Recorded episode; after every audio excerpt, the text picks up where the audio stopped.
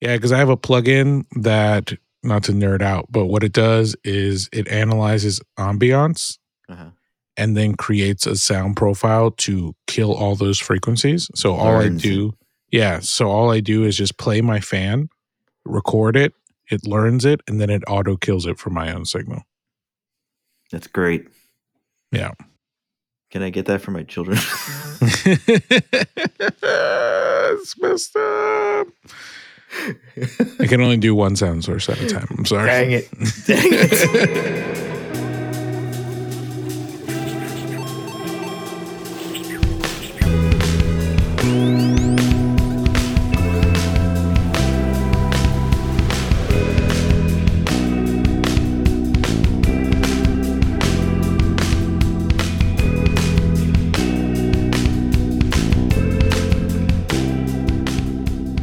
Good evening, everyone, and welcome to the Midnight Connection, the podcast where two dads talk about anything they want at the only time they can. Welcome back to episode six. Somehow we made it, Chris. Somehow. Somehow we're still making it. I think the real the, the real question of this podcast is how long can two dads keep on hanging out for two hours at 1 a.m. and not lose their sanity? I'm I've been wondering how long I can continue calling it the midnight connection when we never started midnight. It feels like a rude a lie. a Well, it's midnight somewhere, Okay. right? Okay. Okay. Yeah, yeah. Yeah. That's true. That's true. Boom, because we're global, baby. Good solve. I like that. There you go. well, welcome back, everyone. Uh, we hope you're having a great week. Thanks, everyone, for tuning in. As always, we appreciate the support that you guys have been showing online. We see those plays going up, and it's because you're telling people. So please continue telling them and sharing as much as you can. Like we always do, we're going to start off with a connection question. So I ask to you, Chris, this week, what content are you currently consuming? And this can be in any media form. Okay. Okay. I got a couple things to throw at you. All right, what you got? So, in the movie section, we watched a couple of movies recently. One was Elemental from Disney. Ooh. I guess you haven't seen it. No. Okay. My child is one. I have no time for movies. okay, yeah. So we watched Elemental. I wasn't sure what to expect because it it bombed in the theatrical release, but then when they put it out on Disney, apparently it shot right up in terms of viewership. is that the one where like every everyone is an element and then like a fire becomes friends with a water? Yeah, yeah, yeah. Nice. pretty much. I, I I enjoyed it actually quite a lot. So you could imagine, you could probably guess at what you know the theme of it is. And initially going in, I was like, yeah, it might be a little heavy-handed with some of this stuff, but I think the way they navigate it and the, the characters to me are really endearing. It was, I mean, we we really enjoyed it. The kids liked it, so I was really pleasantly pleasantly surprised by that one. I wasn't sure what we were going to get out of that. That's a Pixar movie, right? It is, and and that it's really cool because yeah, everything is all they're all elements. So you you have uh, water, fire, earth, air, wind, air. Think that's it, but the whole society is built around that, right? Yeah. So so it's, it's really creative how they all the individuals have all the different representations of their elements, and they can do all those different things, and then how if you try to imagine how those elements would actually live together in a society, then it's really creative and pretty cool. Nice. Um, Did you watch it with the kids? yeah, and they've already probably watched it four or five times by now. Really? yeah, they really dug it. That's awesome. I remember seeing the trailer and thought it looked pretty cool. I do love me Pixar movies. It got me in the feels. You got me in the feels. They always do, man. Did you watch Inside Out? Oh yeah, Man, that waiting for the next one. I want to see another one. That movie. I think a second one has been announced. I think so too. They got to. They got to do another one. This- I'm a that one was too good. I'm a big Amy Poehler fan. Now that the writer's strike is over, That's right. they can go Just back to work. It just ended.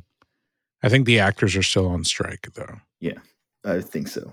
And then it might it might work its way to the gaming industry now too. I did see something about that. I'll have to look more into it, but like the the voice acting for games, right? Yeah, they they essentially got approval to do it should they want to do it. I think is where it stands right now.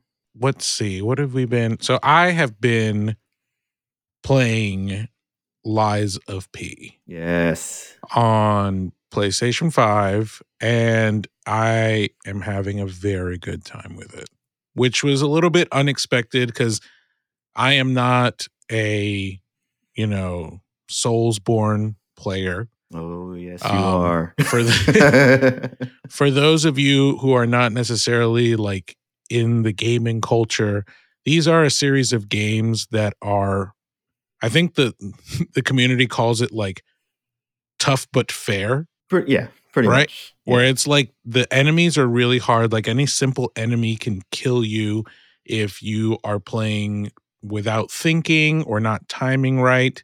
Where like there's a lot of sword and weapon swinging. When you press a button, stuff doesn't just happen right at the input. Like your action takes a while to complete. So if you make the decision to attack while something else is attacking you, you end up just getting wrecked all the time. Yeah. Um so I my only experience is a game called Elden Ring, which I did really like, but I didn't beat because I got super frustrated at that mechanic of like spending hours on a single boss Uh, yeah. only to lose all your experience every two single bosses, time Two bosses, or rather. two bosses yeah that's but uh but i kept on seeing live playthroughs on tiktok. I don't know if tiktok has a deal with lies of p or if everyone is just playing it but like every live that i came across was lies of p.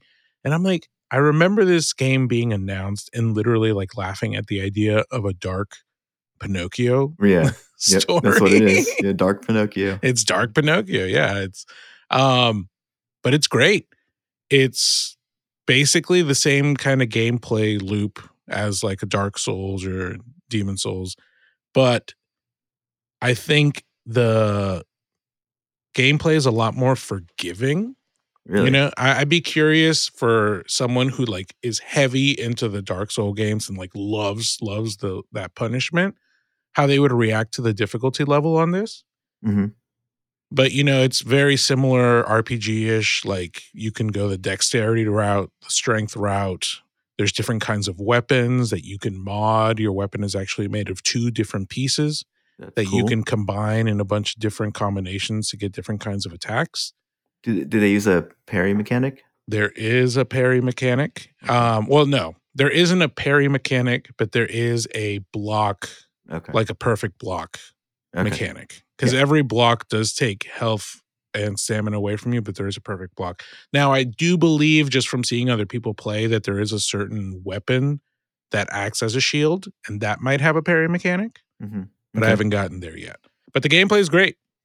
What I love about it the most is that when you hit the big bosses, I'm at the second one right now, I think, um, which is so all without giving anything away, what you're battling a lot of the times are puppets that have Makes gone sense. that have gone awry, right? Um, so I'm currently fighting a furnace that is a puppet. Interesting. So it's going well. I've been dying for about an hour, but I'm learning, man. Standard standard time. But I'm I'm learning and I really dig that when I do die, the save point is maybe like a minute away from the boss door. Yeah. So you're not doing a whole bunch of backtracking. Like there are a couple enemies between the save point and the boss, but for the most part, you can just run straight there Yeah. and go right back. And they actually leave your experience at the door outside of the boss And not inside. and not inside. what a jerk move, man. yeah, I know. That's that's some FromSoft. Thanks, Elden Ring. Yeah. But I'm having a good time. I I won't say too much about the story or anything like that because I know you I have piqued your interest in oh yeah, I've playing been, it. I've been wanting to play since I heard about it, so I'm happy to hear it's it's good. yeah, I like it. I like it. Lies of P. So you you were saying you you got past the first was that the first boss where you were Yes. cheering after you beat it? I did. Yeah. It's, It's so the crazy. payoff. See, it's the payoff. Well, usually I hate that kind of stuff, but I, I got into this zone where I was like, okay, I just need to stop and learn. Uh huh. So I got into these play loops where I would go to the boss and see what kind of attacks were happening. And then once I started to get into this flow state where like I was dodging the right way Yeah. and like, you know, instead of pressing the evade button twice out of sheer panic, yeah, yeah. I actually only pressed it one time. yeah. Um and it and it just hit. So I spent two hours straight grinding this boss and it was like 1 a.m. and I was like, I need to go to sleep, man. This is so stupid. I'm like half asleep anyway, you- like just trying to kill it. this boss. And then I beat the boss and I was like, yeah. That's the best. it's always that one more time. I'm gonna do it one more time and Yeah, I'm done. And then you beat it. And uh, yeah, and I, I beat it and I was like, wow, I think I can play this game now. I think I can, I think I can commit to maybe getting to the end of this game. See, I always when when I get to the boss, it's always my first, at least the very first time I get in there. Like I'm not even thinking about attacking. Yeah. I'll I'll, I'll step in. It's like I'm just gonna stand back and like read it for a while. You know, Mhm. I did that with the second boss. And then when I realized is, and I'm sure this is true for a lot of the other games, because like I said, I don't have that much experience with them, but when you're long range, the boss acts a certain way. yeah, And then when you get close, the boss acts a completely different way. So I need to get in close in order to see like what, What- moves does. to actually dodge. Because it's a melee based attack. I haven't seen any ranged stuff. okay. But it's that- it's it's been yeah, fun. it's interesting because it that's one of the the hallmarks. The, they, the way that they get like the Souls games have changed over time is they it started out first as like sword and board type thing, and, and by that I mean you you would equip the like the biggest best shield you had and the best armor, and you would just sort of block everything until a window opened for you to attack, right? Mhm. Which and that they eventually moved away from that into a little bit more active combat. And I think I want to say Bloodborne was probably the first time where they just ditched the shield entirely. Like you didn't have one at all. Um, your only option there is uh, your secondary hand has a, a gun that you use to basically parry right before the moment of, of impact. Mhm. And Bloodborne has the stagger mechanic too, right? Yeah, yeah, And and so does this game. yeah. That yeah, that's usually a part of it because that's where you get the big impact to their Yeah. to the staggers if you can get into those windows. Um, and then, so you have they designed that where Bloodborne was also offensive in that you act, there's a window of time where you could regain life if you counterattacked fast enough. So they they turned the genre over on its head and said we need we want to make this more proactive, more offensive. And if you sat back and tried to play it the old like the original way of sword and board, you were going to get wrecked every time Yeah. until you, you just like dove in. And It was like, gonna forget it. whip you into a new mindset. yeah, it's like I'm just, I have to attack. Like it's my only option. Yeah. And uh, and then they went from that to uh, you went to Sek- Sekiro, which was uh, also very active. You could jump. I think yeah, you could jump. Well, you had like a grappling arm or whatever it is, but they took away your ability to change weapons to level up the weapons. It was all about skill, Mm. and it it did have a parry, no shield, but it was like you need to learn how to fight this way. And you, and, you, and there's nothing else you can do. You got. Yeah, like you can't grind levels to be overpowered. You can't get the most effective weapon. You just have one. You have a couple of side items, but yeah, that's it. All you can So- do is get good. Exactly. So that that's the hallmark of these games is when you say uh, tough but fair. It's like a- after you've played them long enough, it's like you know it's possible. Even though when you first get there, you're like, "What the fuck? Like, how, how do I beat this thing?" You're like, "There's no freaking way I can beat this thing." When you when, once you get that out of your head, it's like, "No, I, I know there's a way. I just have to figure it out." Right. Yeah. So so then it kind of becomes now it's like a challenge now instead of something that feels unfair. Yeah, it almost becomes like a puzzle Yeah. Like, as opposed to a fight. It's just like, okay, you need to figure out you need to actually read your opponent yeah. and like give them the respect to be like, you're about to fuck me up. I need to know if your left arm twitches, I need to move to the right. exactly. I need to know where I go. I need to know how far the range is, like where are the windows that I can kind of squeeze in. And then they and then they screw you when they started bringing in like, you know, second phase, third phase bosses. Dude, that's what's happening. That's what's happening with this this fire boss. I got the Yeah. first phase down, and then second phase happens, and I'm like, why are we here, guys? yeah, it's a goddamn. But cool. very very exciting. I definitely want to play it. Yeah. You consuming anything else? We, we also watched, and I, I probably won't say a ton about it. We watched the Mute, uh, Teenage Mutant Ninja Turtles Mutant Mayhem movie. Brought to, to us by Seth Rogen. Yes, and I'll say it shows, Really? and I'll and I'll leave it at that. it shows that it's Seth Rogen. Is it just him just laughing? no, you, you can hear him in the background. I'll, it wasn't it wasn't what I was expecting. They're like super young in this, right? Yeah, they're very they're very young. And I, I, I kind of got the vibe, and I haven't seen it yet. I'll probably see it regardless, but I got the vibe that it's very like teen comedy forward, Yes, I would almost definitely like- improv comedy. Yeah, kind of. It's definitely written for this generation of youngster. Because I did see one of the behind the scenes thing that was that Seth was talking about that when he did The Lion King, Jon Favreau actually had all the actors because with voice acting, no one's usually in the room with one another. Mhm. They're all just recording their own parts that can sometimes lead to a really stale performance. Right. But during The Lion King, because Seth Rogen was uh what is it, Pumbaa? Mhm. All of his lines that were done, the, all the actors were there for the voiceover session together. So they could actually feed off of one another's energy. Yeah. And like that got into Seth Rogen's head that that is the only way to do To do voiceover. voice acting. Yeah. Yeah, in order to get like super authentic performances. So he put these four kids in the room together and just let them go off. Yeah, it, it definitely feels like that, and, I- and I just it, it's funny because I, I watched it. It's like okay, I feel I'm feeling this way about it, and then I went online. and I, was, I was like, am I the only person who feels this way? And there there's a whole divide Yeah.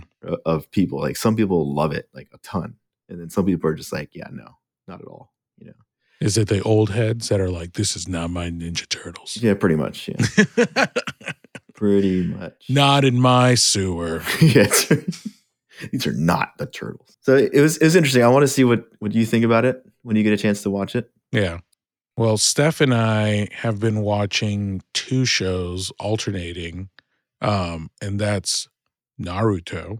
Nice. Okay. Uh we're in the pain arc of Shippuden, if you guys watch Uh-huh. that. Yeah. It's our first time watching that ever. So that's been pretty cool. But we can only do two episodes at a time because we don't have time for all that. Sure. And then what we've also been watching is the live action One Piece. Oh, okay. I've never history. Okay. I've never seen a One Piece. I've never read One Piece. My sister apparently loves One Piece, I have found out.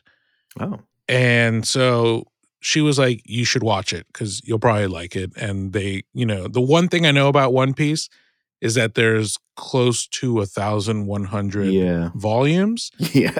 which is insane.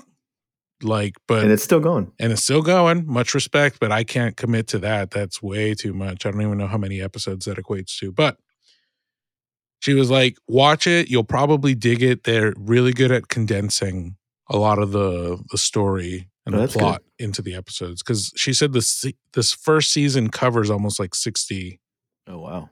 of Okay. the of the manga. Um, but it's great. Yeah. Have you seen it at all? No, I, I, come from a similar place. Like I don't have any history with it. I've been curious, but I, I have absolutely no idea what to expect from it. But I do want to watch it. All I knew about it going in is that it's about pirates Yeah. and the dude wears a straw hat. Yeah. And honestly, that's all you need to know. Okay. All I think I think it the actors are doing a great job. Again, I don't know the source material. So for those One Piece fans out there, some of you might think it's shit. But I think the consensus is that the live action is doing a pretty good pretty job. good. Yeah, that's what I've heard too. Is And it got- suitable for kids. I think so. Okay. I think so. Um, and it got greenlit for season 2 Mhm. already. And yeah, the the main character is this Mexican actor. I forget his name, but I was talking to Stephanie because he has an accent, and I don't know if he has an accent on the show or not, but in the live action, he has an accent, and it's like foreign enough not to be annoying as hell. okay.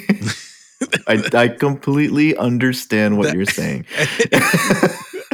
because like he's Mexican, right? He's a Mexican actor, yeah. so I can understand, you know, having an accent, but you know, uh Luffy's personality is like super positive and up and all this stuff. And Stephanie and I just kept looking at one another because we're not really like huge anime people, Uh-huh. but we're looking at one another. It's like it's borderline, man. It's borderline. but he he does a really good job with it. We're like on episode seven now. I think there's only eight episodes. So Oh, that's it. Okay. yeah, it's pretty pretty short and concise, but every episode is packed. Every episode has a fight. Like it's it's pretty cool. We might have to cue that one up. Yeah, it's an easy watch. I mean, the episodes I think are like an hour each, which Uh-huh. is good. Yeah. You want you want that kind of content.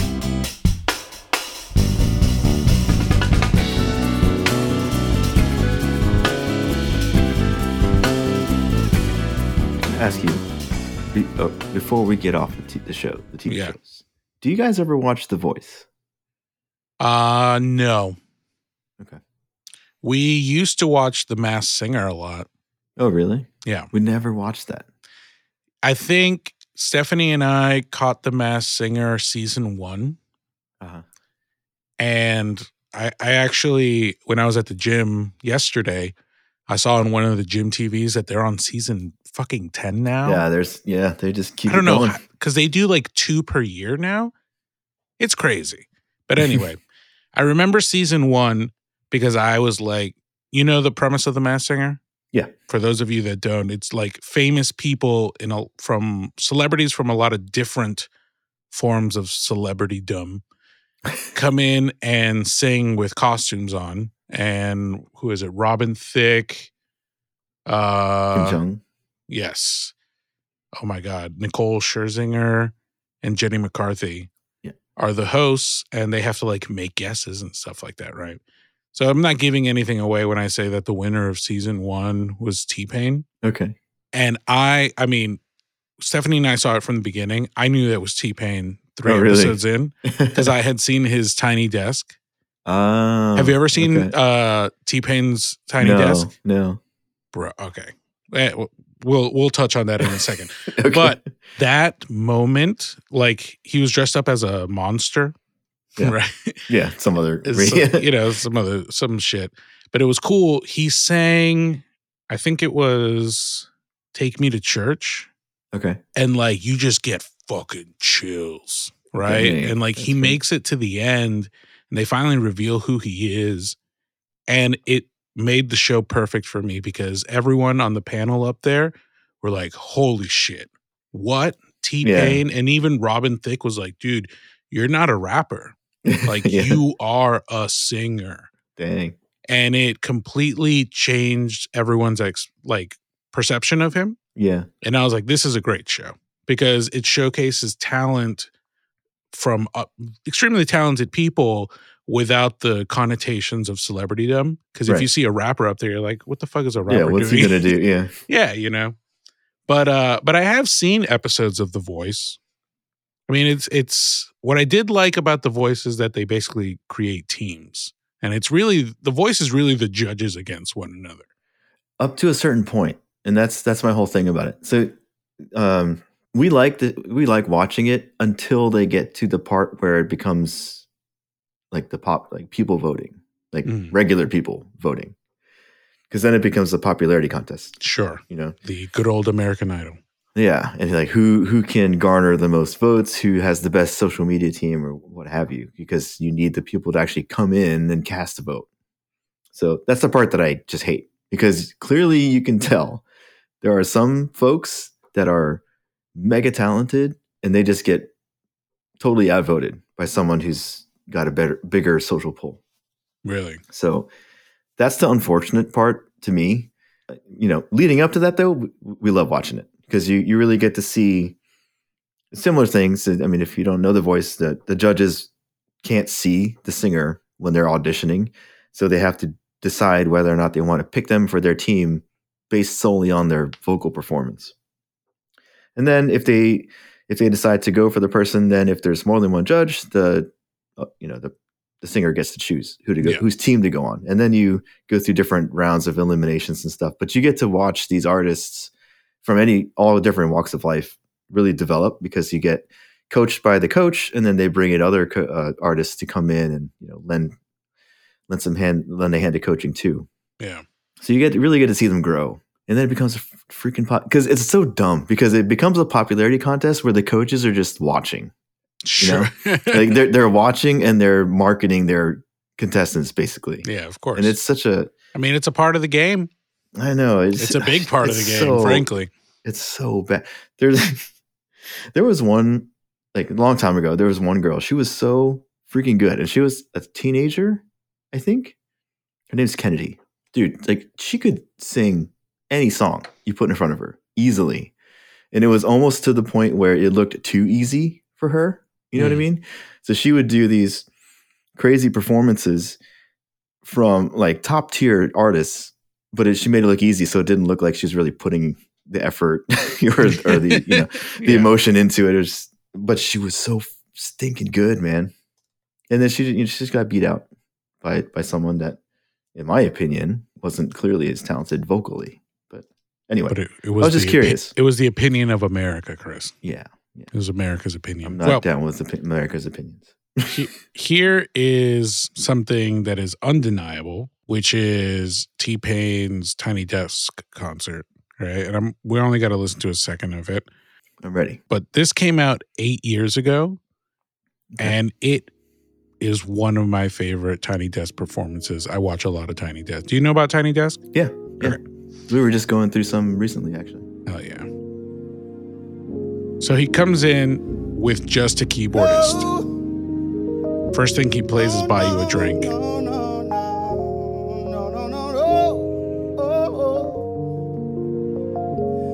Baby girl, what's your name? Let me talk to you. Let me buy you a drink. And then I'm T-Pain. You know me. Cotton music, Nappy Bowie. I know the club. Close at three. He makes the track just like drip. Show you how I live. Let's get drunk and forget what we did. I'ma you a drink. I like his uh, his breath control. Yeah. where he goes in and out of strong vocal and then that dragged out, kind of airy. It, it's really good observation that you see that. No, his vocal control is phenomenal. You know, the whole thing about him is that he's been a great singer forever. It's just he couldn't break out. And so he used auto tune as a tool to stand apart from the people coming up around him. That's crazy. And then it ended up being what he was known for. Right. It's Right? stuck. Yeah. But all the while, I mean, A, he makes these songs and produces them. And when you hear it in this context of a keyboard, you can hear how like cool Yeah. these composition songs, the composition of these songs are. I mean, this is this is classic R and B, Right? straight up and down. This is great. It's money in the bank, dog. I just got there too. Perfect timing. Ah, that's great. Yeah. Wow. So I invite I That's invite impressive. everyone to go onto YouTube and watch that video in its entirety because that dude goes hard. It's so cool. Our uh, Francis's cousin works for NPR.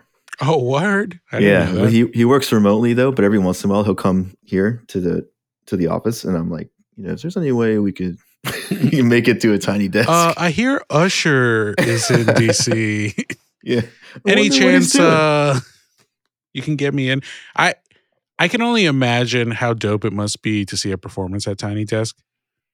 That close and that intimate, man. Yeah. Have you ever seen the Tiny Desk performance that shows what the offices actually look like? yeah, Yeah. yeah. That's always great. I think we were watching the Alicia Keys one and they do that.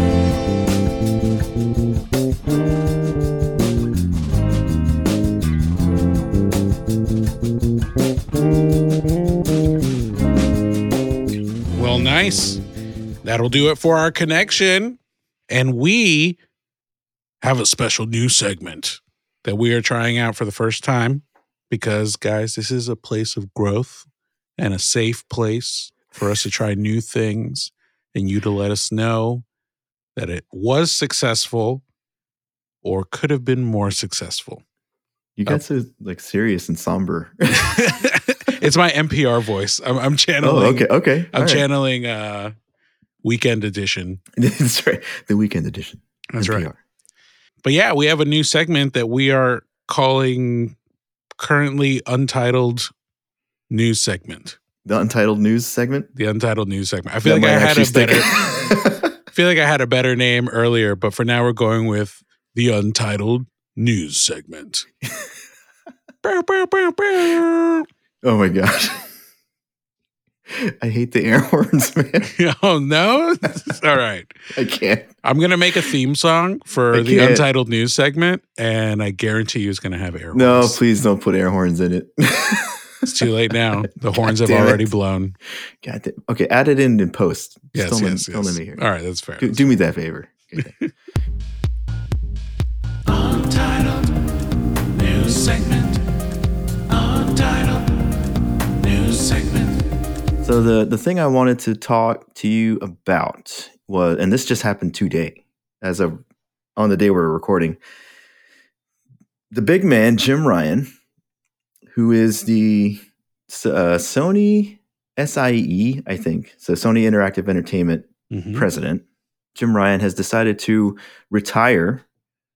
Yeah, I think it's, he said March of 2024. I want to say Yes. this is huge news for the video game industry and for PlayStation. So I was curious if you how closely you follow any of that stuff and if you had thoughts about it. Uh, but you told me I'm not a big something- I'm not a big industry news follower. Like I'll I'll follow when it's like certain conventions or certain like award shows and stuff like that. I'll follow that news cycle. But when it comes to like presidents and stuff like that, no.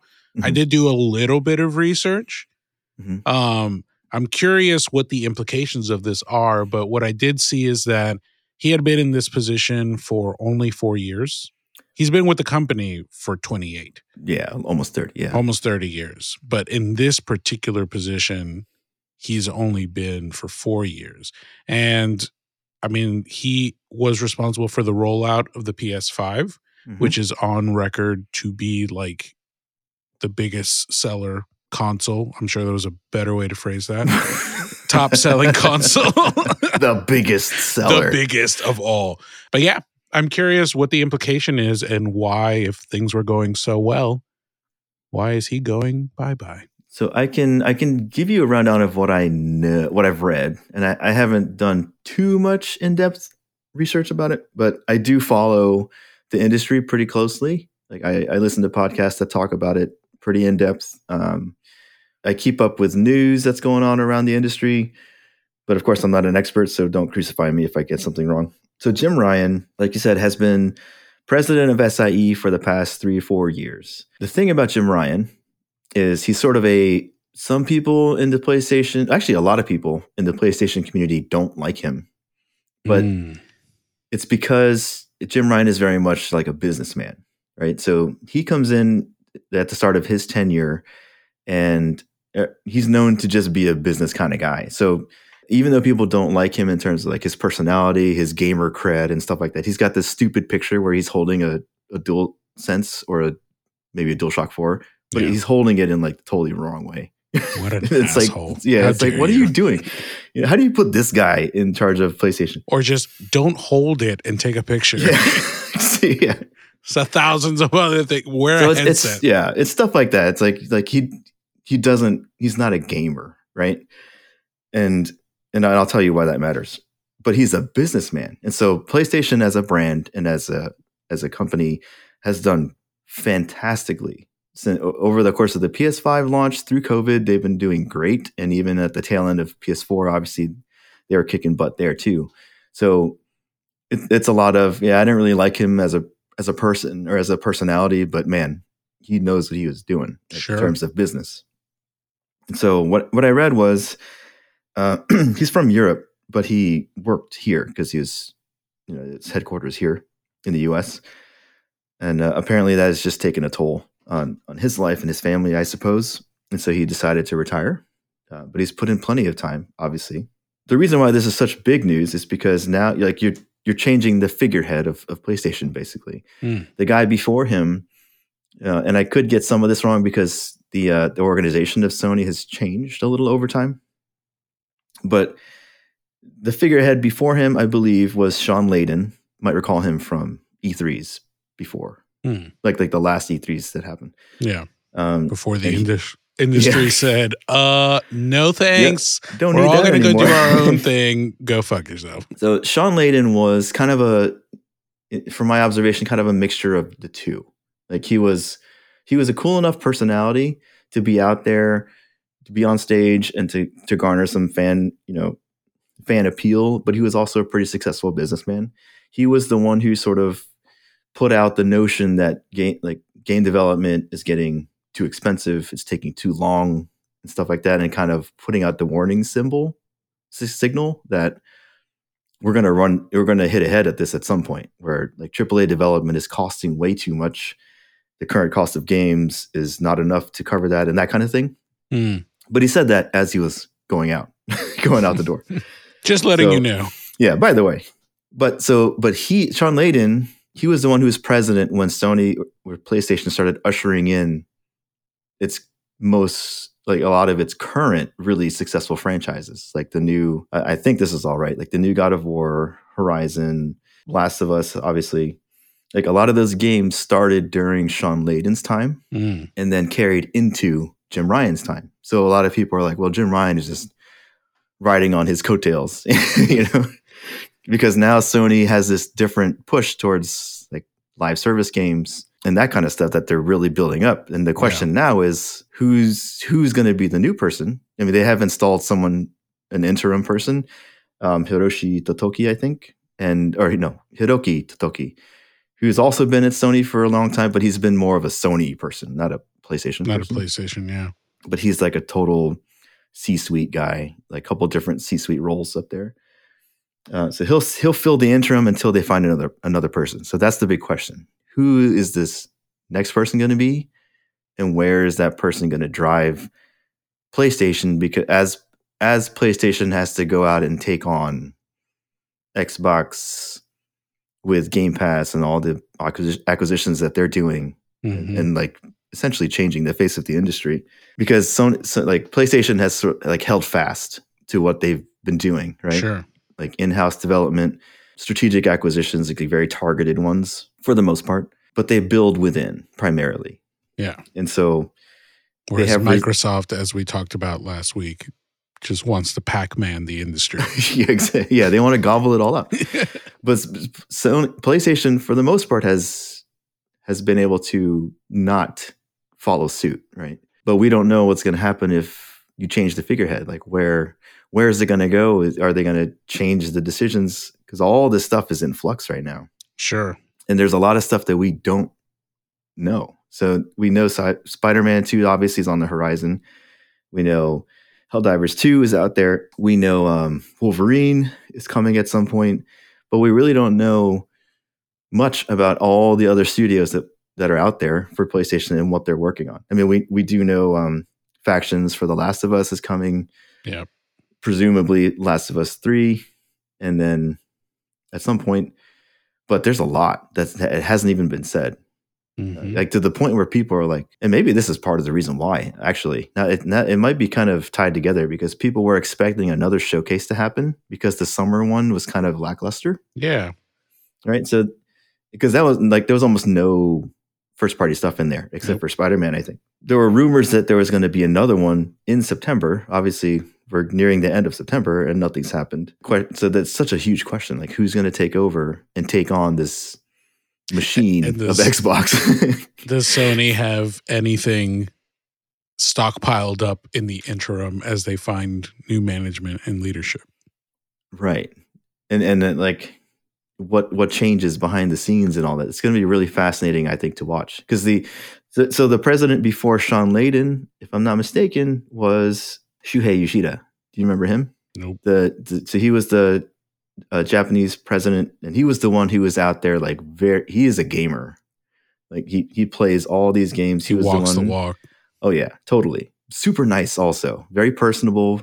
He was. Uh, do, do you recall the um the E3 where they're like when the Xbox totally shit the bed about game sharing Mm-mm. and, and PlayStation goes so so in, in that year Xbox came out and they're like this is our media center you know it can you can watch TV on it you can watch sports on it and all this stuff and they're like what the hell and they this is when they put in the on online the, uh, like always online connection and they had oh yeah, check yeah, yeah. DRM for the games to play them and if you had to share it there's all this stuff going on Yeah, I remember.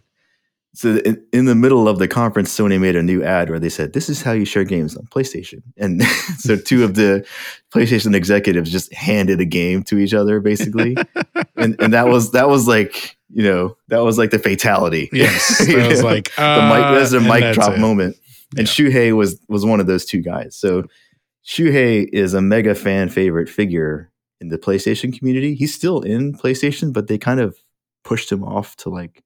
I, think there was some sus- uh, suspicion that he was getting garnering a little too much fan love. Mm. You know, so they they had to kind of Got to reel that shit in. yeah, they had to kind of put him off to the side. But he he was the one who sort of who really drove the like the indie adoption for PlayStation, Hmm. and that that was around like PlayStation Three, beginning of PlayStation Four, I think, where that was the big focus for them was courting the indie developers, making PlayStation a home for them. And then when he left, Shawn Layden came in and started going through like the big budget AAA stuff. So Wow. we we've had this range of of PlayStation presidents, and then even before him was like Kaz Hirai, who was also pretty pretty personable guy. He has a couple of like famous meme clips out there, and then the Godfather of PlayStation, uh, Ken Kutaragi, I think. So not a long line of figureheads, and here we are, you know, at the precipice of another one. So the that's the the big question now is who's going to step up and what are they going to do? Because it's it's gonna it's gonna drive everything, you know Yeah. the And- the back half of PS5 plus whatever comes out after. You know, but it, it's going to be fascinating to see because the, the industry is changing so much right now. I'll So- tell you one thing: they're not going to go into handhelds. Maybe they will though. No, they won't. It's Maybe too they late. Will It's too late. By committing to the the portal, right? Is that's what it's called. yeah, the portal. They they've already they've already made their their stand. Do you see a use case for the portal now? No, Still no. no, I don't.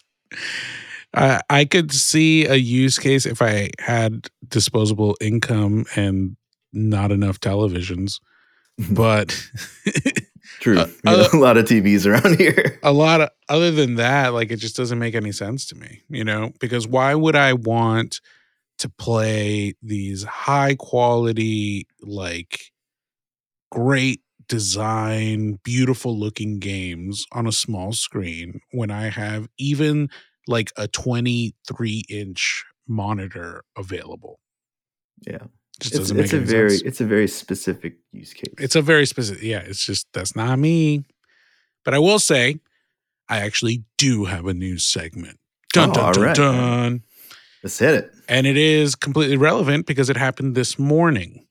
Okay. So I woke up this morning and, like I usually do, stayed Yeah, in bed for half an hour and just scrolling the phone. Yeah, doom scrolling right as I wake up. You doom scroll first thing in the morning? Hell Oh, yeah, man. bro. That's how I start my day. So as I'm doom scrolling, I log into Instagram and I see the image that I will send to you and we can share it in our show notes, which Okay. is the announcement by King Gizzard and the Lizard Wizard, Oh, speaking of, okay. right? Uh, I've mentioned them before. We listened to the song Gila Monster. Wait, wait. I know, I'm getting to wait. it. So- no way. So King Gizzard have announced their upcoming album, which I believe is October 27th that it's coming out, and it's called The Silver Cord. So the album that they just released in May uh, was like a thrash prog metal album. Okay. So it, they said when that released that there was going to be another album released this year, and it was the yin to their yang. And so that being a super heavy guitar driven album, everyone started to speculate that they were going to delve into electronics. Mm. because one of the members of Gizzard is actually an electronic music artist. Like Right. that's what what he was doing before all of it. And so it became known that like okay, they're to make an electronic album. And so this picture, you all you guys got to check it out cuz it's the album cover um cool. for the silver cord. It just looks like I don't know if you ever listened to Kraftwerk, No.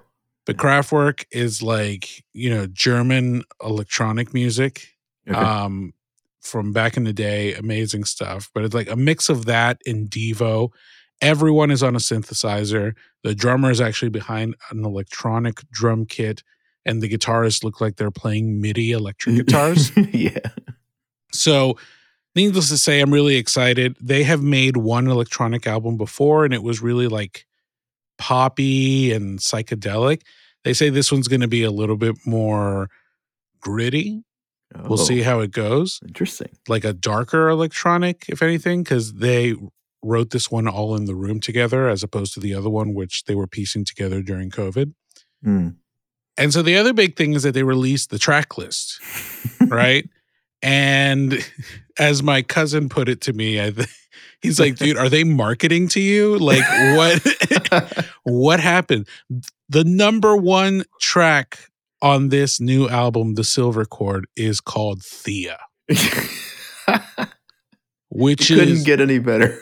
like I was still wiping the sleep out of my eye as I sent this over to Stephanie, and I was like, "Look, they read, so wild. they found me, they They know me. did. They've been listening. Maybe they're listening. I feel seen. They're listening. I hope you're listening, any of you Aussies, even though you guys are like on tour right now. But it's perfect time to listen to podcasts. Exactly. That's when you would do it. right? Somebody get this podcast to King Gizzard and the Lizard Wizard, please. Thanks for tuning in, guys. Uh, they've also announced four American marathon shows, which are um so they do this a lot, which I love. I haven't been to one yet, where they do three hour sets Mm, with no breaks.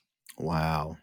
And they'll do like multiple nights in one venue. Their last tour, they only went to four venues and they did three nights at each venue. And every night was like a hour and a half set, and then they ended with a three hour one.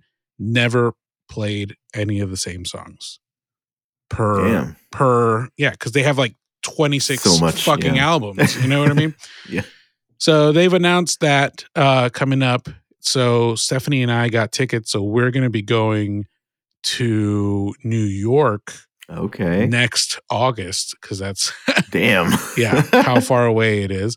But we're gonna catch one of these three hour marathon shows. So we're not gonna go to Bonnaroo next year. Instead, we'll make a trip to New York to see King Gizzard, and it'll be my third time seeing them, her second time. Very cool. Shout out to King Gizzard, Dude, repping that the is Thea. awesome.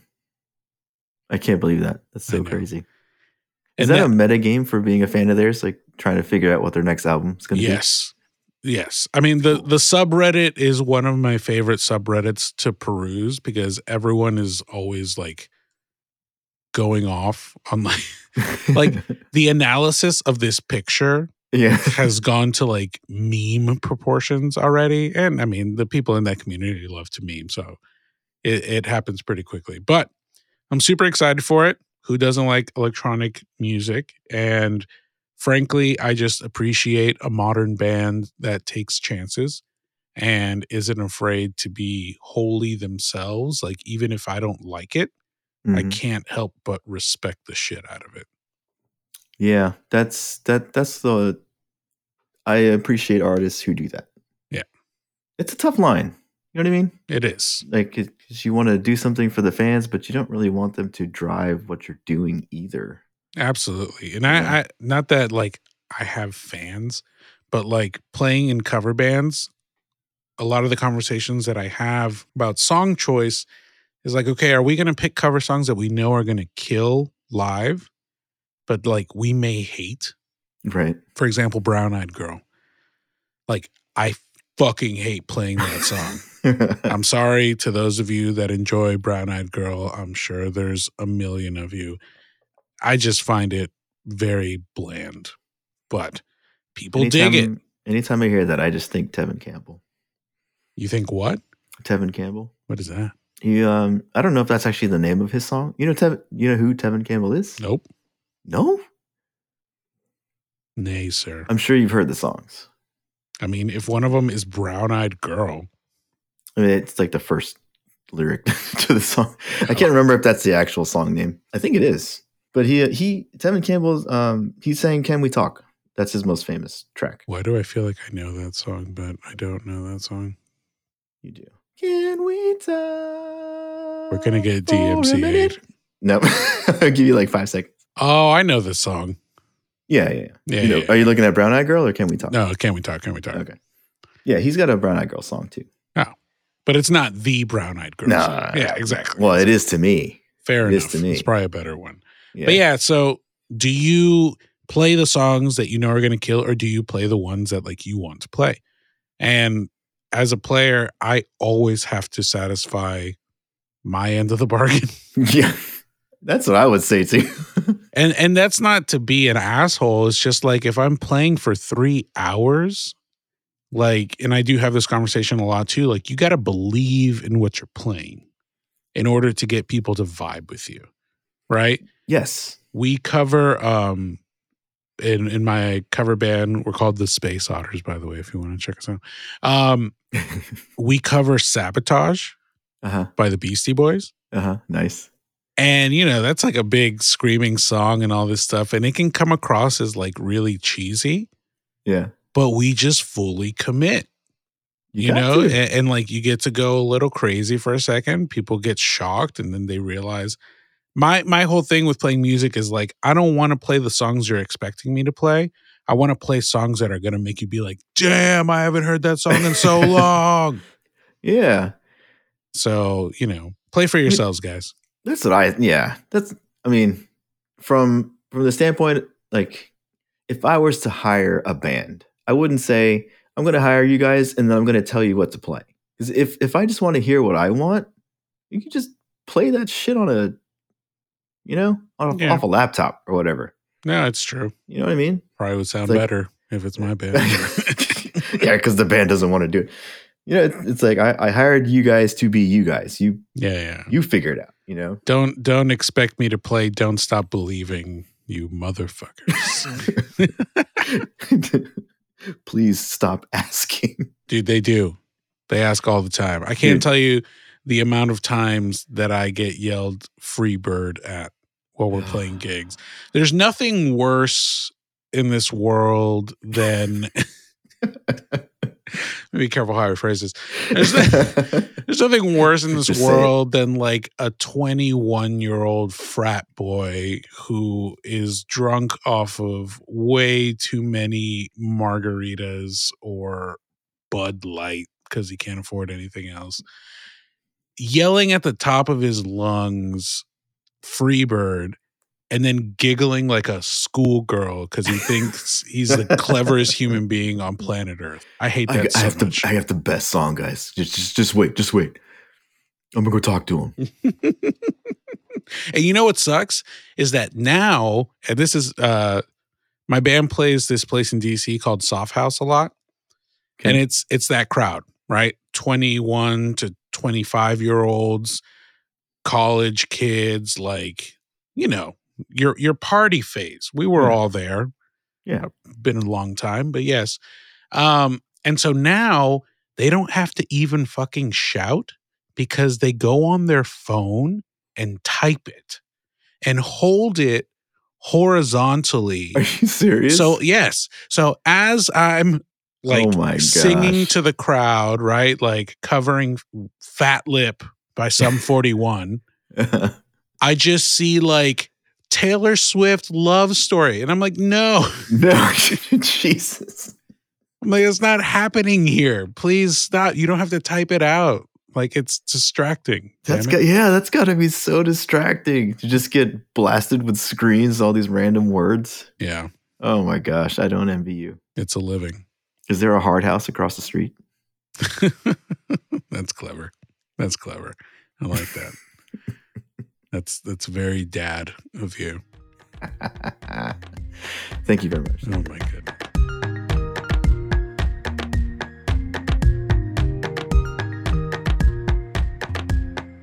originally my pivot point was going to be that King Gizzard has named their first track Thea. It's still a good pivot.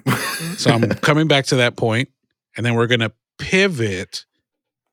That today is my daughter's first birthday. Well, it's over now. It's over now because You don't it's, gotta do that. 2:30. Come on, man. but it's over now. Um, Gotta bring well, the reality. technically, we're still within a 24 hour window because she Exactly. was born at 9:57 p.m. exactly. But Thea has turned one officially, and You did it. yeah, yeah, I I loved the text you sent earlier to Stephanie and I. Yeah. Try, try to bring it up now to see. Happy surviving your first year day. That's what it is, man. That, that first birthday party. I mean, yeah, it's for the kid, but it, it's everyone coming to celebrate you guys and pulling it off for a year. Yeah, That that first year, man, it's a doozy, man. it's a doozy. it's a doozy, and it's my first first year. exactly. So it's like a doozier, um, which is obviously a word. So she's turned one. I got, or Stephanie and I got her a toy piano. I saw the video. Um, you saw the video. Yeah. I literally, I literally figured out how to play "Happy Birthday" on this toy piano like two seconds before we shot that video. you nailed it. Uh, thank Even you. Even some flair in there. I did. I some trills and shit. I've wanted to get her a toy piano for a long time because she's always she's had like this little you know Fisher Price play piano that has mm-hmm. some banger songs on it. But as a musician myself, like it's only five notes, Oh, and like that frustrates me. yeah. And it also frustrates me. this is so stupid. It also really frustrates me as a musician that I can only play the white keys. And I can't play the black keys because they're usually just for decoration on Yeah. a lot of these pianos. it's all a lie. And I'm like, how can you restrict me to five notes on the C major scale? I can't have this. So we got a toy piano it's for not made for. It's not made for you. God man. damn it. It is. I'm the one who plays with it. so we Maybe got her. that might that- be your problem. it, it was. And you know what? I just solved that problem because now she has like, I don't know how many keys are on this thing, but it's like a two or three octave toy piano with all working keys, including the black keys, because there's no discrimination here. And, and I've just been like going around the house playing toy piano. Has she played it? Absolutely. All right. It's not just me. okay. It's her too. And I'll have you know that when I do play the toy piano, I'm playing the hits like Farah Okay. Twinkle Twinkle Little Star, Nice. Where is Thumbkin, which is literally Frère Jacques as well. uh, what I've come to realize as I listen to a lot of children's music now is that there's a lot of repeats. oh yeah. They just change the words. pretty much. Yeah. Guys, we don't have to be that lazy. Like we can write new. Uh, where's the new stuff? Where's the new stuff? This is stuff? what you should do. This is what you should do. Is this my calling to write I new think. children's I think music? so. Oh my I god! think so, Children don't want to hear the music that I that I would write for them. Dude. That that could be some lucrative shit, man. Oh yeah, of course. Then we'd see on the news. There's a strike from the Yep. songwriters of America. Fisher Price will not pay dividends. Someone's gonna. I wrote that song 30 years ago. Now this Eddie guy wants to come and say he wrote it. yeah, that's my purple monkey in a coconut tree song. What is happening? But anyway, Is there a backstory to that? have you not heard that? Oh, bro. No. It-. Oh my god. There's a a, a a a dude that I went to high school with, and he's yeah, I think he has twins, and I posted something about Thea, and he saw her piano in the background, and he just messaged me. We haven't talked in a long time, and he just messages me the lyrics to this song, which is a, a purple monkey in a coconut tree, Uh, and he is just like the greatest song of all time, and I was like, damn man, you just hit me because it's so good. I'll find it and show it to you later yeah, please do. but yeah, no, it's it was a great day. I had to work a lot of the day, but we did find time to go to Steph's parents' house and my mom's house because I wanted to make sure that Thea saw all of her family on her birthday, even if it was yeah. just for 15 minutes. And it was great. We're planning a birthday party for her on Sunday. Why one year olds have a birthday party, I don't fucking know. It's for you guys. I'm I- telling yes. you. No, it's See? true. It is, but it also comes out of our own pocket. So is, is it really for us? uh, that is debatable. I'll let you know next week. But it's been fun. I am really excited for the birthday party, mostly because I realized that we haven't seen a lot of people in a long Mhm. time. Mhm. And it'll be nice for Thea to do that, you know? cool. Uh, it's definitely a low key party this year, not like how we did the baby shower, which is probably a tad excessive. I'm looking back on it now, but it's going to be cool. There's going to be a lot of people there. I'm, I'm planning on seeing you there, yeah. yeah. but I've learned things like a, about a smash cake. Well, I'm sure you know about smash cakes. Yes, indeed. Did you know about when did you find out about smash cakes? It was a known a known quantity. Oh, it was a known quantity. All right. yeah. Is that was that through Francis or you just knew? I, I think we both knew what we didn't know or anticipate was our was Io, our first kid. She was she reacted to the buttercream. Oh snap! yeah. Do I have to I- have an EpiPen? No. Well, uh, I mean, apparently there's like raw egg in the frosting, and she Mm. just broke out. No Oh, problem. You just you know you can clean it up. She's fine. Nice. She, she she has since lost that allergy. But yeah, smash cakes definitely a thing. So yeah, I didn't know that. I found that out. So Thea will be having her smash cake, which should be pretty dope. We ended up getting friend of all Jess Sess Mm-hmm. to make us some delicious num nums. And I'm looking forward to it. My cover band's gonna play for like an hour. It'll be good food. And yeah, it's gonna be great. Celebrating one year of survival. That's right. Do you remember your first year? Your first first year? Parts of it, yeah. What do you remember?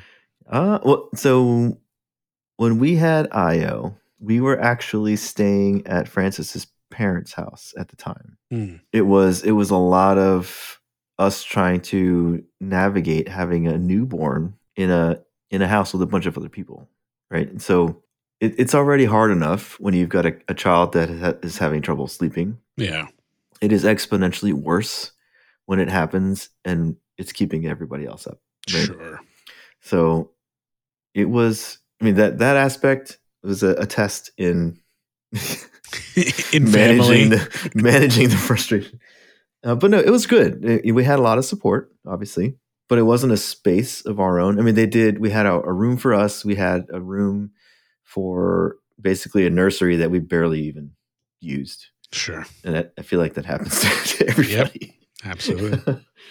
uh, you nest and then you never go there. It, it was it was great because everything was exciting. You know, Mm. like every there, there's so many different milestones that your first kid has, and it's all like it, it's a, a you're like because you really don't know what the hell's going on. You know, you don't know where your kid is quote unquote supposed to be at a certain time. You don't know what they should be doing or when they should be doing when they should start crawling, when they should start walking. So you're you're trying to do this balancing act of trying not to set yourself up with those expectations Yeah. you know because because every kid's different every kid is going to do their do their thing at their own time and you can try to you know help them encourage them to do stuff but it's going to happen when it happens but it was all very exciting Yeah. and it's it's sad to say but it's true that your kids after that it's obviously a little bit less exciting because you've seen it before It's like, oh, you can walk? Great. Why don't know, you walk and go make yourself a bottle? exactly when are you going to start taking your own shower no I Like- need you to pay rent. yeah. It's still exciting, but it's never as exciting as the first, you know, because it's new for them, it's new for you, and it's new for everyone that's around you, pretty much. right? Yeah. No, definitely. I mean, I woke up this morning realizing that it had been one year, and it obviously doesn't feel like one year. I don't know how time works in the, in the way that I feel it because it somehow feels like it's been like three months and a millennia at the same time. But I can tell, like within this past week, I feel like her progression is ramping up. Mhm. and it's just been it's just coming full circle. Like Stephanie and I spent a lot of time going through old photos and just seeing this like acorn of a human being develop into a small Buddha and then stretch out into the, the young girl that she is A now. more proportional being. yes, a more proportional being. Dude, when she was born, she had like these bird ass legs. And now she has like some tree trunks going on. I'm like, all right, I see you. I see you. But it, it definitely is that um everything is exciting. And it's also very tiring. Like when, when I look back on it, now I'm in a place where I feel better rested.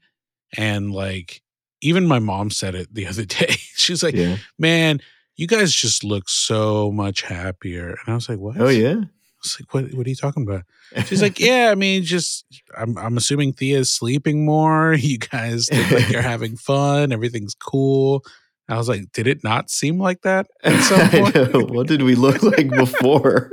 or I'll never forget my friend John texted me like maybe a month or two into Thea being born. It was like, man, all your pictures are beautiful, but you guys look tired as fuck.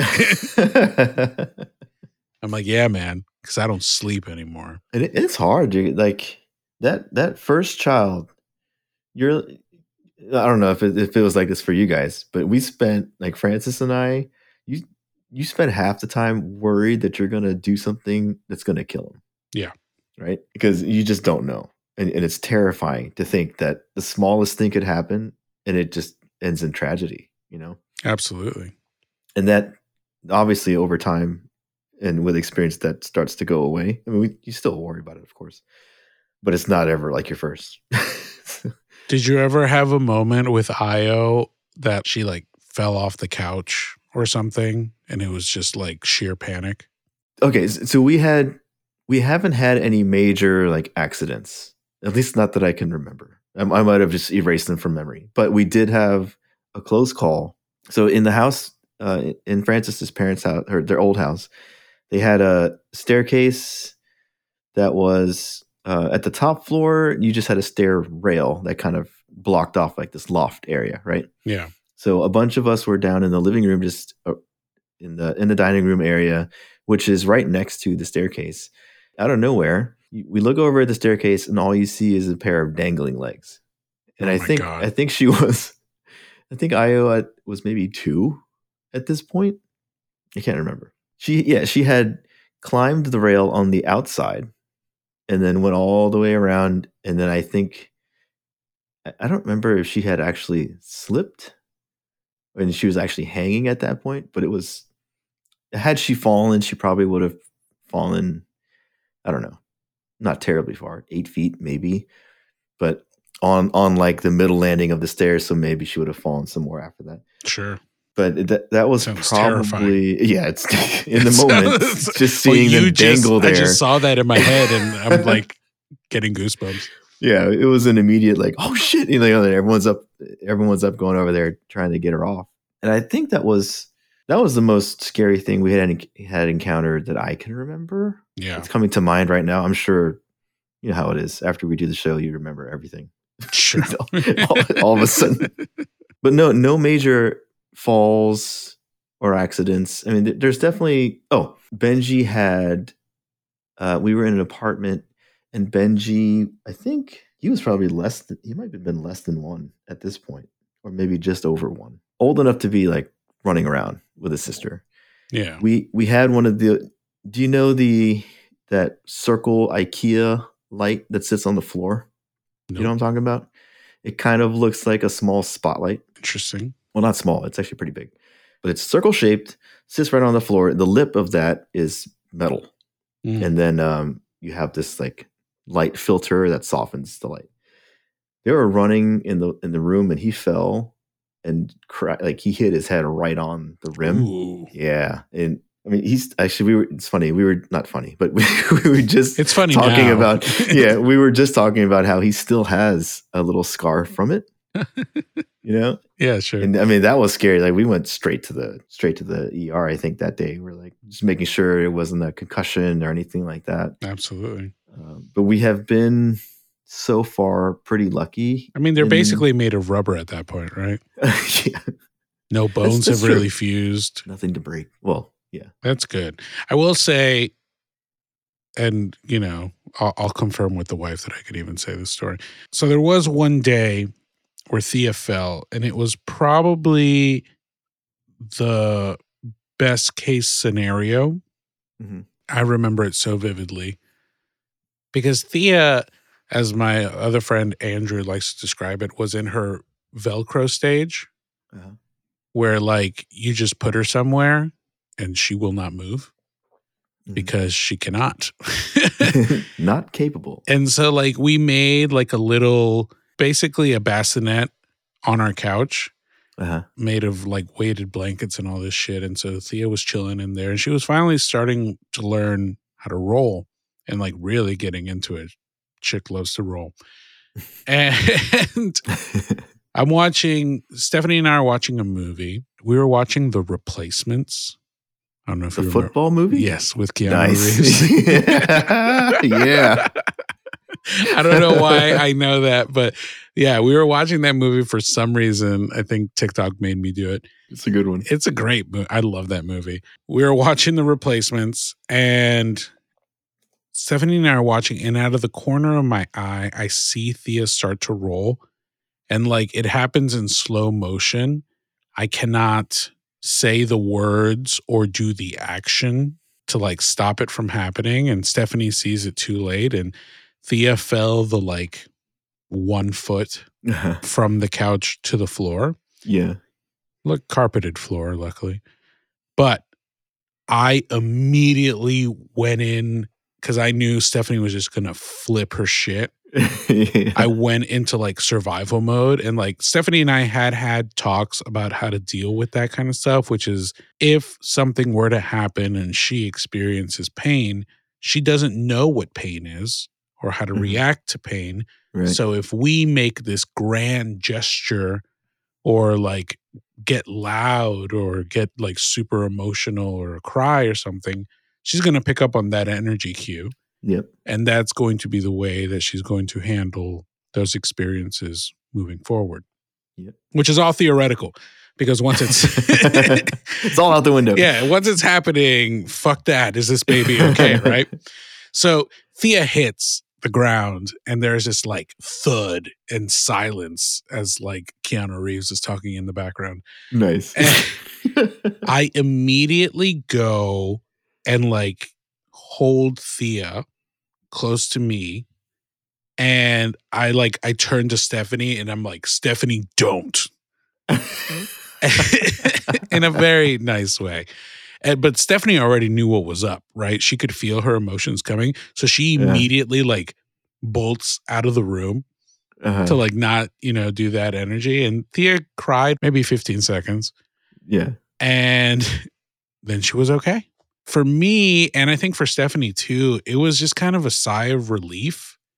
Cause at that point, I don't I honestly don't remember how old Thea was, but at that time there was so much tension of like anything could happen Yeah. and like what would happen if something happened that when it finally did and the result was like really low key, frankly, Mhm. I was like, okay, there's nothing to be afraid of. Yeah. Right? Like it happens to everyone. It was no one's fault. It just happened. It just and happened, she's yeah. okay.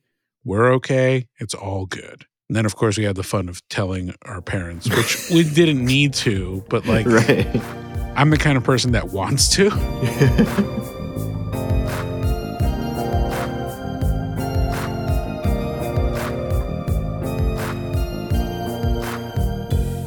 So, needless to say, it, it's been an adventurous first year. I'm extremely proud of the progression that Thea has made. And to see her become like her own human being is very scary, exciting, uh, beautiful. It's just, she is her own person now. And I can't wait to see how that develops and try to steer clear of her progression while providing the support that she needs when she needs it. But, Yeah. you know, not having those expectations, which is what a lot of first time parents say. It's obviously a lot harder in practice than it is in discussion. But, you know, I think to the relationship between Stephanie and I has strengthened. And I think, I don't know if it was like this with you and Francis, but man, those first couple months are fucking tense. They're hard. They're Yeah. tense. And like, not because we don't like each other, but just because we're like trying to fucking live, yeah. Yep. you know? And like, at one point, it is like either I'm sleeping or you're sleeping. But if we're both awake, what are we doing with our lives? this is not efficient. yeah. Because we tried to do everything together when we first started. right. We learned very quickly that that was some dumb thinking. yeah, it's like, why are you sitting here? You should go rest. You Yeah. know? and like I'm a I'm a naturally irritable person anyway. I know it doesn't Yeah. seem like that. No, it doesn't. I mean, I think everyone has their things that make them irritable, but in the beginning, there was so much that needed to be given to Thea, and I wanted to give to Thea that there wasn't much left for me, let alone anything left for me to give Steph. Yeah. And it, it just got to this point where it was like, I wasn't mad at anything in particular. It's just fucking draining, you Mhm. know? Uh, It's Mhm. draining. And I and I do it to myself. I always tell Stephanie, like, I complain, but I, I I'm the one making these choices of like, okay, I'm gonna go play a three hour show in DC. I stop playing at 1 a.m. By the time I load my car, it's two. By the time I get home, it's 2:30. Yeah. And then Thea at that time wasn't sleeping through the night. So I would get home and take care of Thea until she would fall asleep, go to bed by like five o'clock, and then wake up the next day and like, here we go again, guys. Yep. I'm back in it. Meanwhile, Stephanie is dealing with her the whole time that I'm at the show, and it's a lot of work and dealing with her at the beginning of the night. So there's no um there's no balance anywhere, you know? It's almost Yeah. like you play the game of who's more tired. Yeah, pretty much. I mean, that was one of the things when I was doing uh, coaching. I used to because that kind of your your you kind of look, people will look for balance, right? That's kind of like your default thing. It's like, how do I balance my life? I want to do all these things. I have all these responsibilities. How do I keep everything balanced? And I used to always tell people, it's like you not you're never going to find that because everything is going to be changing all the time, right? So mm-hmm. it's a matter of how you can how are you ad- adjusting and adapting to all the different things that are happening in that moment in that time right? It's especially when you bring in your first kid there's just so much happening going on that you never expected didn't know about and, and all this stuff that's like you, you don't even have time to really process a lot of it because all that time and energy is devoted to your to your kid. Yeah. and you don't really know otherwise right? For, especially for the first one right it's like well this this is what i have to do. Yeah, exactly. so the responsibility that has been laid before me. yeah like at, at all expense you're going to take care of that child. You you really have to figure out how to navigate that with especially with your partner because like you're saying if, if you're both doing that you're both going to be drained to shit. And then you can't you know you have absolutely nothing left for each other which which sucks. Like Fr- francis and i have we've grown she has grown a lot honestly like throughout all the different you know all the kids that we have and and it's still still happening because everything is different you know sure. with every, every, kid is different. with every new season with every new kid now that we have three it's, it's like there's always new things to learn like wa watching her go through that process like we have like we're nine years apart right so mm-hmm. i've been around the block longer and you know like i've done you know, you know like i was heavily into my own personal development and being aware of Sure. myself and all that kind of stuff so which i'm sure we'll get to but like i get to kind of watch her go through that which is hard on, on the one hand because i don't i don't want to stand here and just be like this is what you should do you know like, Absolutely. or, or th- this is how you sh- you can deal with this because like i'm a very logic I, I think you and i are the same like we're very logical people it's like well you know clearly if you change your mindset or whatever change your perspective then you'll be fine. It's like well it doesn't work like that for for everybody especially for women because we just think completely you know in different ways. Yeah. like I, I I get to observe her get realize get the awareness of something and then like watch her go through the effort and go through all the like the time and energy to to make a change. And it's just it's really beautiful right? And and now it, it's it's funny now because for the for a long time uh, like I, I, mentioned i started listening to the the messy family mm-hmm. project uh you know the, the catholic parenting thing and i would always tell her i was like they're really good like you know they, lots of good messages in there they're fun to listen to uh, but she hadn't really taken the time to listen and then as she started listening to our stuff, right, she's getting in the habit of listening to shows. She comes home and she's like, "Hey, I started listening to the Messy Family." She's oh, like, nice. "They're really good." I'm like, and then we were like, "It really." I was super happy to hear that. Yeah, because hearing them and their perspective changed a lot for me personally. But it's not like I could come home and just be like, "Hey, you know, this is all the stuff that I heard," and it's I, I could do that, but I, I don't want to like force anything on her either. You know, you like people sure. have to kind of get their own way. Well, the experience is also different if you arrive there organically. Exactly. And and your inter- your your internalization of that stuff is different depending on where you are and where your headspace is at. Yeah, it's a, she's going through that now. And it's hard because like she she deals with the kids a lot more than I do because I, I work. Like even though I'm home you know, I'm engaged with work like more now than I was before in my other job. Yeah. And so she she's running the house. She's she's doing all all the cooking. She's doing all the homeschooling. She's taking care of the newborn, you know, and it, like it's a lot. Absolutely. It is it is a lot. And it's understandably she will uh, you know, she'll run into like the end of her rope sometimes or what have you. And I do it too. Like I'll I'll get short and testy with the kids. Her response to it is is starting to is different now. Like it's changing. Mm. You know, hmm. and like she'll actually she's taking she she'll notice it. She'll and it's like you know, like what can we do to be different about that? You know, and, and she's it's it's a stark difference from where we were uh, at the beginning because we were both just trying to survive with their first kid. Yeah, no, that's a good perspective.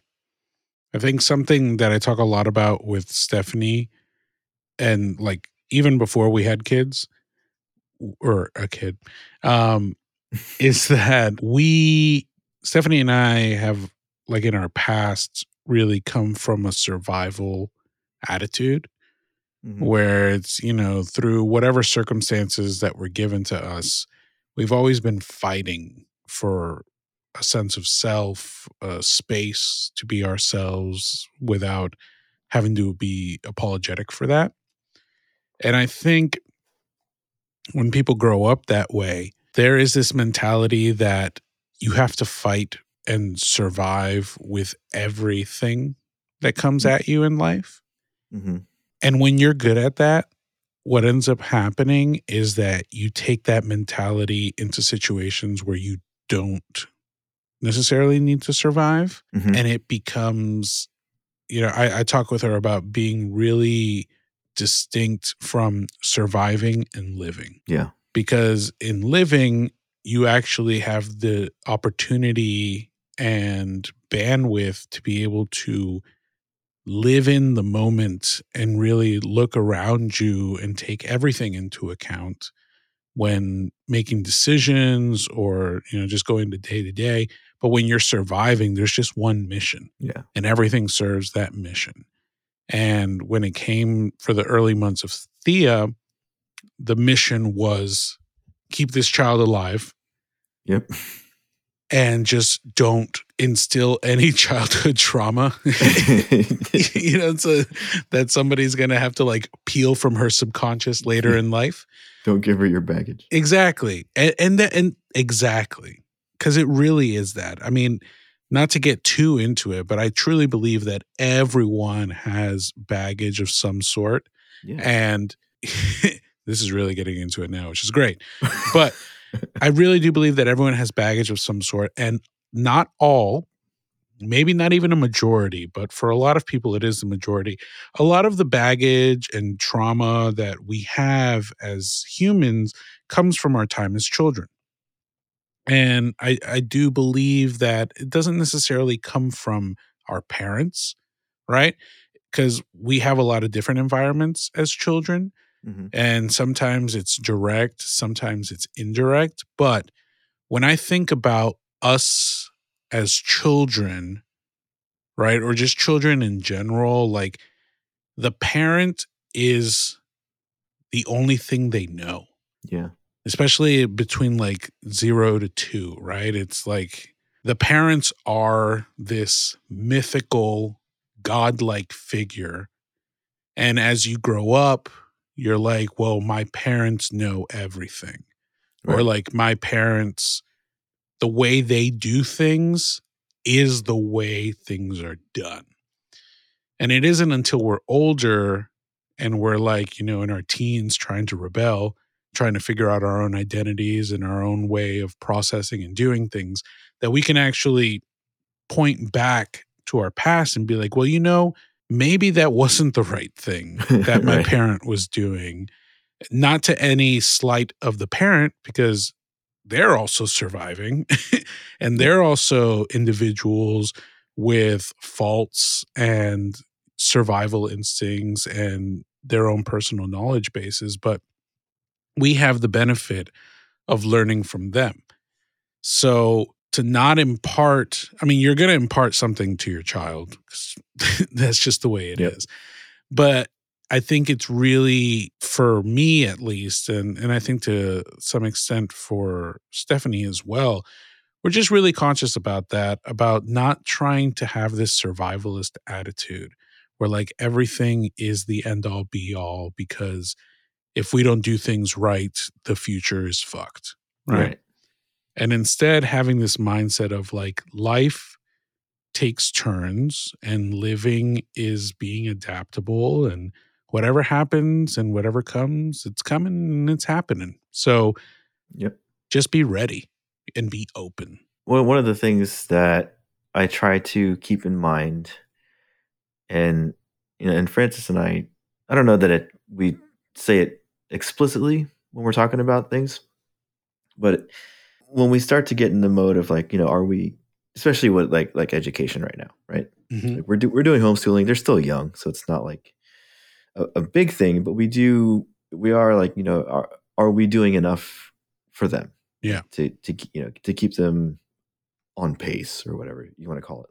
I try to keep in mind that we as parents are are also in the midst of learning too, and it's constantly like that because you would think that at, like we had two kids, seven and five now, and then we have a third, and so initially you you'd be like, oh, they, we know what we're doing, you know, we should be fine, but then it's like, well, maybe, but we've never had three before, you know, it's like we've never had to deal with an environment where we're outnumbered, you know, or it's true we've got we've had two other kids, but now we have you have to manage a new variable, Yeah. and that kid is entirely different. So it's sort of like you you kind of take that expectation off your shoulders to say, well, that that pressure, right? Like even though we've been here before, we've never been here. Absolutely. Like this type of scenario before. And even when it comes down to things like, you know, now that there's five of us, it's like, well, just going somewhere, traveling somewhere, whatever, like it changes the dynamics, the logistics of everything. Yeah. Add 10 minutes to anything that you uh, need to do. yeah. Oh my God. Like flying with kids is. I can't. Like, it gives me anxiety just thinking about that. And I got But one. it- uh, yeah, yeah. Uh, you know, it's like, well, what do we do with the car seats? Do do we bring them? Do we get them over? You know, it's all this stuff that you got to think about. Like, you have to give yourself a little bit of latitude, just because it's like, yeah, you've been like, you know, all these different things, and you've learned and done all these different things, but this is new, Yeah. or some facet of this is new, and you have, you know, it's like, it's okay to to be learning, right? And and not to hold yourself too like too too tightly on a comparison, you know, because it's easy to do that. Yeah, it is. You know, it's like, well, their kids are doing this, and you know, their, their kids are are doing that, and it's like, well, we're gonna do the best that we can do, and, and that's that's all we can do. Yeah. You know, and everything's different, and, and it's funny because like when I was young, young, I don't remember doing a lot of stuff like that. Like I don't remember going to a lot of the the different sports or the different classes to learn and do things hmm so that has that always colors my thinking on things because like some people will say oh you should get him and get her get io into classes or get you know get benji into something i'm like well yeah we could like but i'm also not killing myself if we don't Yeah. you know kind of like kind of, kind of like you were saying it's like well it, it is what it's going to be so Yeah. just just because we don't do that it's not going to be the end of the world for them Absolutely not. And I, and I think it's really important to highlight what you said. No one ever stops learning. The point of growth and like self actualization, self growth, growth for children, growth for relationship is that it never stops growing. And you can only grow by learning. So if you know everything and you're not learning, then you're not growing. And for some people that may be fine. I know for me, like I just can't live that way. I, mm-hmm. I think it, as Thea grows and if we have more children for them too, like I remember, again, not in a bad way, but I remember my mom, what she said goes right and and Yeah. that's that's a level of respect but also as a child i internalize things like that as well she knows everything Yeah. right but i think it's also important to highlight that parents are just humans. And and sometimes highlighting that to children can have a real benefit. And that's not something that happened with me. I mean my relationship with my mom was really great.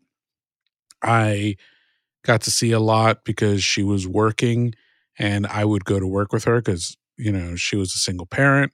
So i saw a lot of the real world very early on and that strengthened our relationship. But Mhm. For some other kids who might not have that sort of relationship as they were growing up, they might have only seen, you know, like the parts that the parents allowed them to see, right which is fine. I mean, it's great. Obviously, we all turned out perfect. Perfect yeah, perfect. But I wonder, and I feel like my job as the next generation is to wonder and push what would happen if, right? Like, okay, I had these sets of opportunities that was given to me by an immigrant mother who came to this country. Fantastic. Did she do the best she could? Hell yeah. Did I turn out well? I think so. you know, is yeah. is she happy? Is she happy with the results of her, you know, 35 years of work? I, I think so. But when it comes time for me, what can I offer Thea that my mom couldn't offer me, not for lack of want, but lack of means? right Um, and how does that also balance, right? Like if we have more means now than I had when I was a child, like one could argue my lack of means created my me yeah absolutely right A- a- Yeah. and and who i am it, it's almost like a science experiment not that you're experimenting with your kids but i mean you, re- you really kind of are depending on how you look at it. And i am so like i've talked about it with stephanie like our perspective is just to put as many opportunities as we can in front of thea. And if she latches onto them great. If she doesn't that's perfectly fine you know? Through my job I, I i talk to a lot of kids in different you know educational circumstances and sometimes like i'll hear a 13 year old that just like knows what they want to do yeah. right? That just like or even like benji right with insects. Yeah. Having that sort of agency for yourself regardless if that's what you're gonna follow through on because who no one's making a life decision at, at, at a super young age but having the skill to know what you want as an individual as opposed to what your parents want for you i think that that is an experiment worth doing and worth seeing because the pot to me the possibilities are endless right like love's always going to be there family's always going to be there who who is thea going to be a Yeah. lot of that depends on what i put in front of her Yeah. so i'm just I going keep to asking Callum that. Like I'm like, what kind of guy are you gonna be? You know, Yeah. what, are you gonna be into? He's like, "Oh, that- I'm gonna be sleepy. Yeah, totally. but that that that's touching on a good one that we should we should, talk about uh, more in depth. Yeah. The you know ex- expectations thing. What I focus on a lot with uh, like with our kids is I tr- I try to be really mindful of how we are shaping the way that they think Mm. things, you know.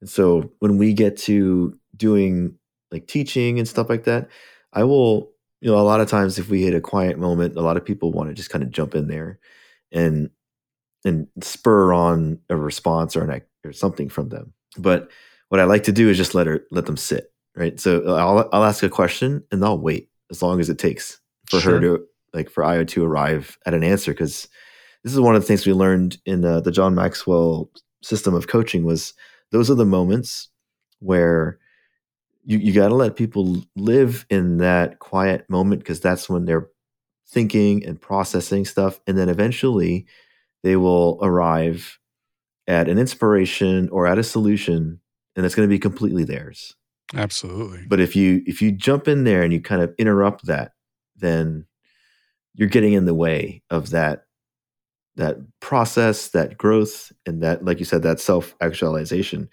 and that i try to keep very aware of that because i want them to have a good understanding of uh, like you're saying of who they are of what they what they want how they do things and like like what works for them you know?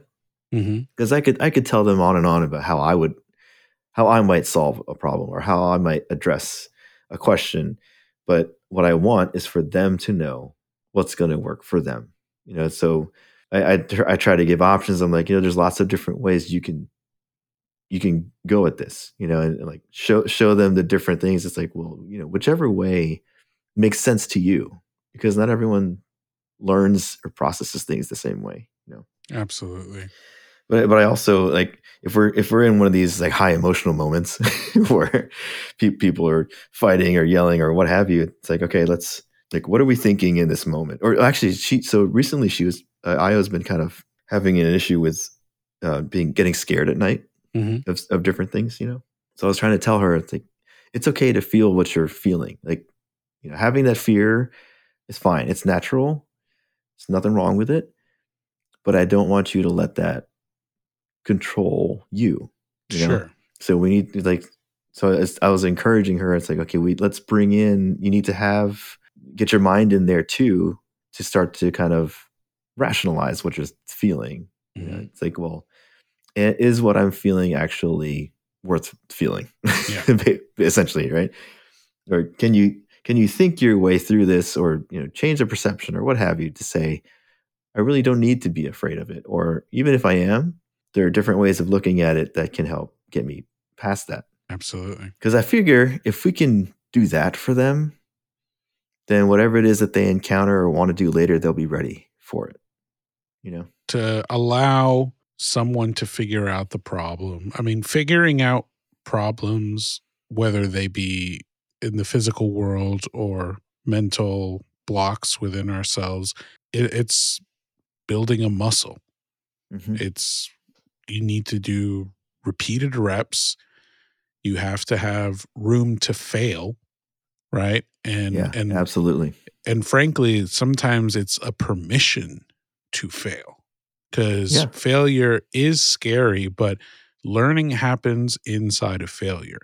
If you're always successful, good on you, but there is going to be a big gap in your tool set when you can't deal with failure Yeah.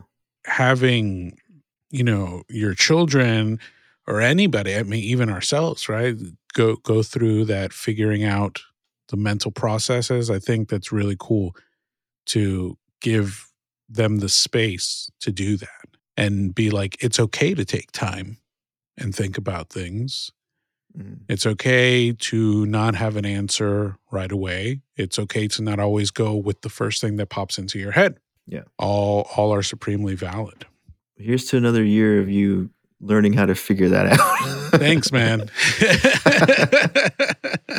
well, we'll we'll does check in any next year as, as I like get more. I will say my beard, my mustache, and my hair on my head all like maybe 10 to 13% more gray Yeah, In- sounds about in right. one year. sounds about right. So by next year I'll just be rocking gray because I'm not I'm not painting my hair. Painting your hair. oh dyeing it, whatever, you know. I just grab one of Stephanie's paintbrushes Yep. and just like that's why I've adopted the like shaved head look. So much easier upkeep. it's totally yeah. I know. 100%. I, I would like to just go be like be legit bald already Yeah. because I don't want to bother with it. You can get LASIK. Yeah, Scalp LASIK. Never have insurance to. insurance doesn't like that though. Huh? It's cosmetic. Insurance doesn't like that. Oh It's yeah, cosmetic. that's fair. That's fair. Yeah. Got to find a medical reason. you guys know all natural ways to kill your scalp hair. Just Please let me know. Yes. send us in the comments. Well, everyone, that is going to do us for another episode of the Midnight Connection. Thank you guys very much for hanging out with us and listening to our rants and raves. Conversations like the one we had tonight are great. We love getting real, and I'm sure we'll delve into a lot more topics like that. And we're just really appreciative of you guys listening. Please continue to listen. If you have any ideas for possible show topics or questions that you want to ask us, you can always leave a comment on our Instagram or Facebook pages or email us directly at the Midnight Connection Pod at gmail.com. And we'll be back next week with another episode. We hope that you make mistakes and get messy, in the words of Miss Frizzle, for all you Magic School Bus fans out there. nice. Absolutely. And we will catch you next time at midnight.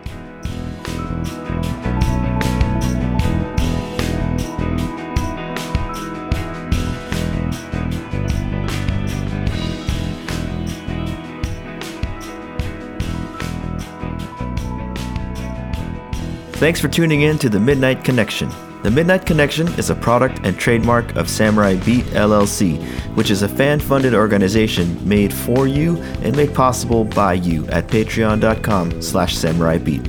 Support us there and join the conversation by submitting your questions, comments, and topics for future shows. We seek to entertain and build a community of adulting gamers like you, and we appreciate your support, your confidence, and your inspiration.